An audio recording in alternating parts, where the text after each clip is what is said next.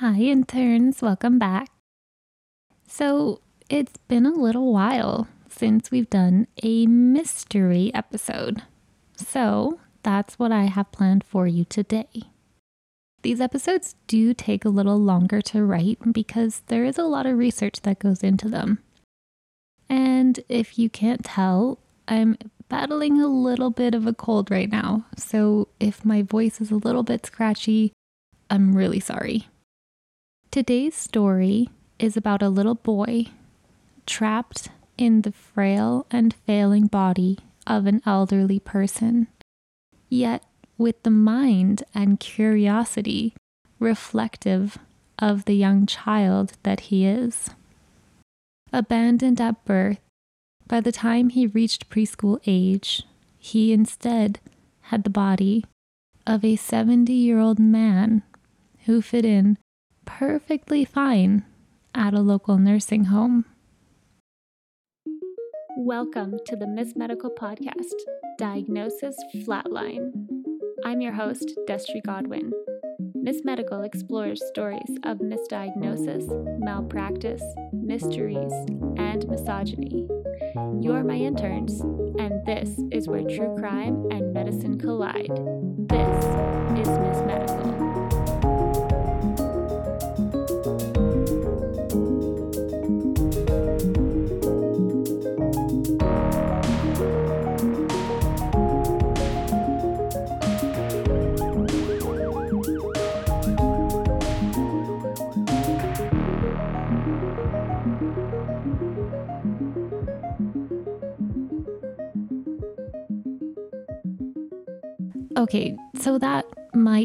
Actually be the synopsis of a movie called The Curious Case of Benjamin Button. But the notion of a child in a body that is aged far beyond their years isn't actually just something Hollywood made up. It's a real condition called progeria, which, of course, has also affectionately been referred to as Benjamin Button disease, or sometimes Hutchinson Gilford progeria syndrome, but that is definitely a mouthful. Progeria causes patients to physically age rapidly, far beyond what could possibly be considered normal. Usually within one to two years after birth, the child is already starting to appear old, for lack of a better descriptive. To explain the medical nitty gritty and get it out of the way, let's talk about genes. No, it's not a Sisterhood of the Traveling Pants reference. Our genes are responsible for a lot of things. They are made up of DNA, which is the code to our unique existence. Our genes carry the reference guide for things like our height, our eye color, some parts of our behaviors, and even our likelihood of developing certain diseases. Our genes also hold instruction manuals for how to make all the various proteins that act as our body's building blocks. We originally get our genes from our parents, which explains why we can be frustratingly similar to them.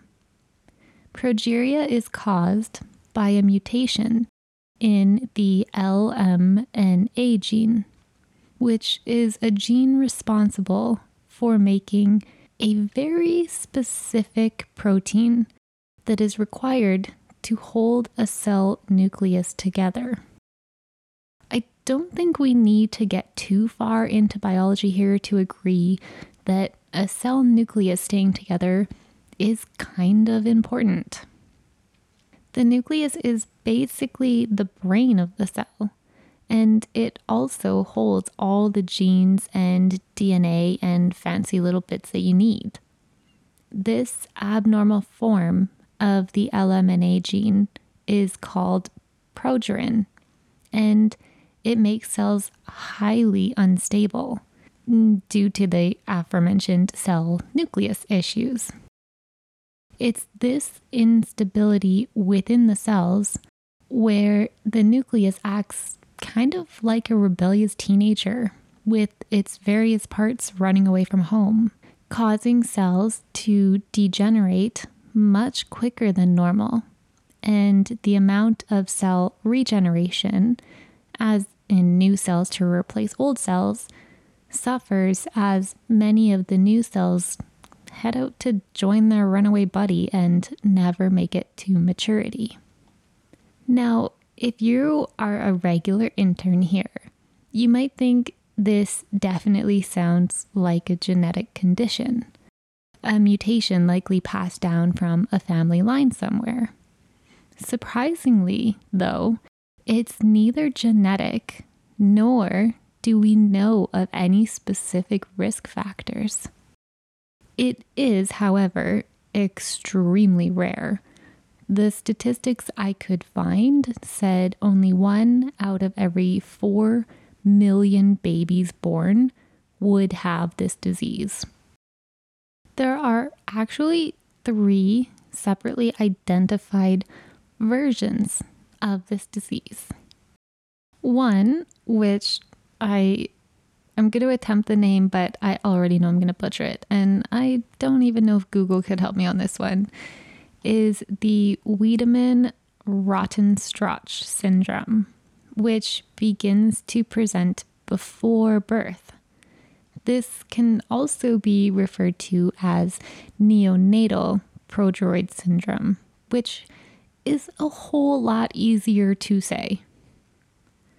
This version is actually genetic and it's an autosomal recessive pattern.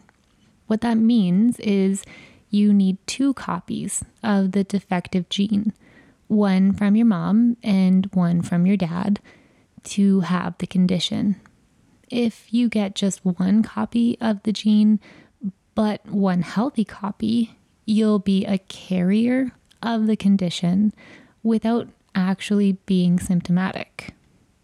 As a carrier, obviously the risk is that you would pass that defective gene on to your future children, and the risk of your partner passing on the gene as well, which would result in the disease being activated within your child.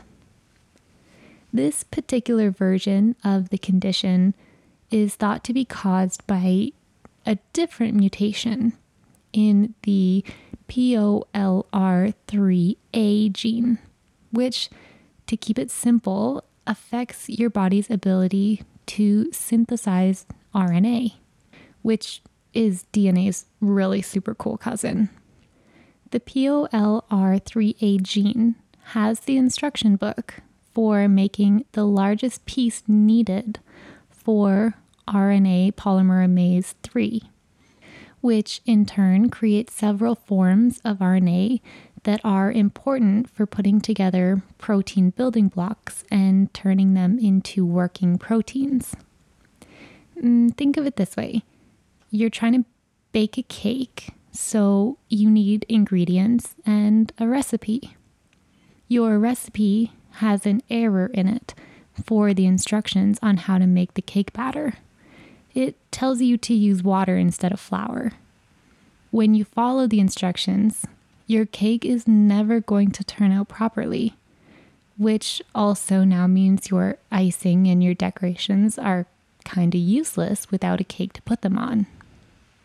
From my research, scientists haven't nailed down yet how this trickles down to cause the aging issues that we see in the syndrome, but we know that something really wonky is happening.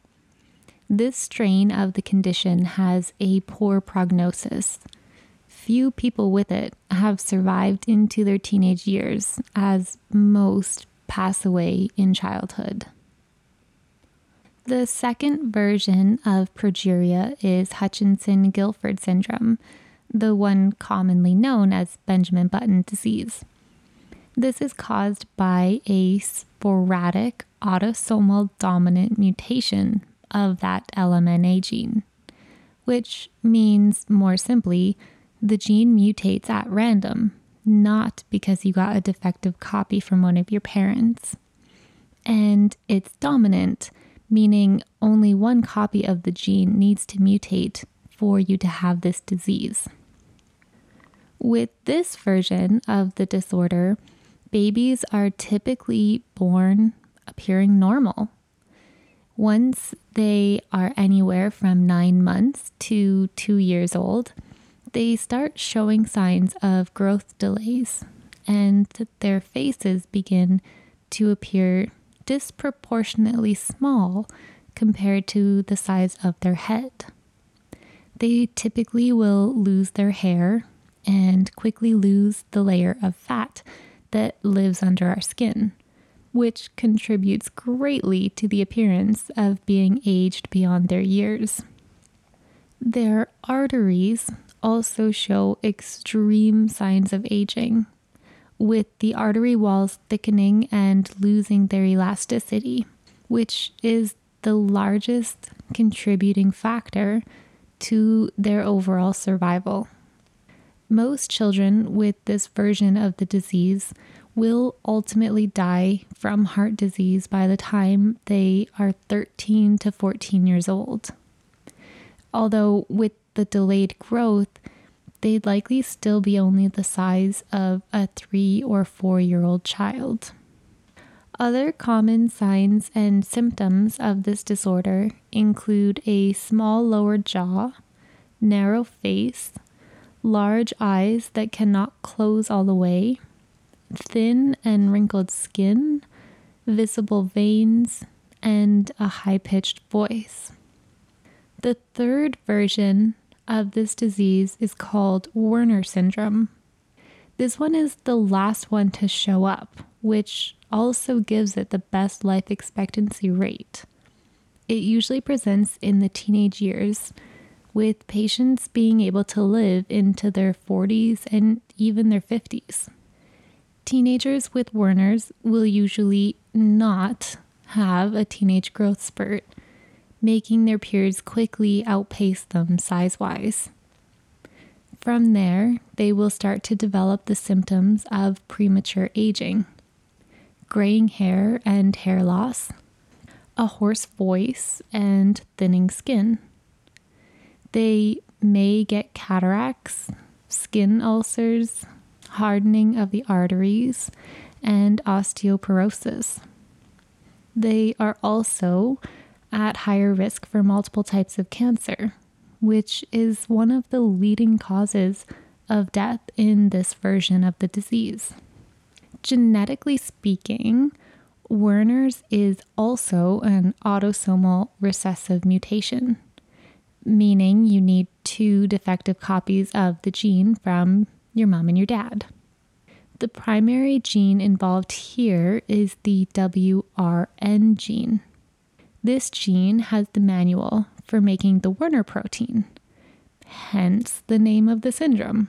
And the Werner protein plays a role in the maintenance and repair of DNA. It also helps copy the DNA when a cell is preparing to divide. This mutated and poorly formed Werner protein actually becomes an outcast it's not allowed to go chat up the cell nucleus like a normal protein. This rejected, free roaming protein is also broken down more quickly. Without this protein chumming up to a cell nucleus, though, those cells can get stuck in their own head and fail to divide. And obviously, cells dividing is kind of an important process for us to grow and to repair or replace damaged cells. Currently, there is no cure or treatment options for progeria. As medical science advances and we learn more about gene functions and the role mutations can play, hopefully we can see the day where viable treatment options are uncovered. And at that point, the mysterious case of Benjamin Button really will be just something Hollywood made up. For sources and additional show notes, follow the link in the episode summary to our website. If you'd like to see pictures related to the episodes and the Miss Medical podcast, you can find us on Instagram as Miss Medical Podcast. If you love Miss Medical and want to support the show, find us on Patreon where you can officially join the intern team. All episodes are written by myself and aim to be as factually accurate as possible. Music is an original composition recorded and produced by Jason Chamberlain. And of course, make sure you follow the podcast on your chosen platform so you never miss an episode.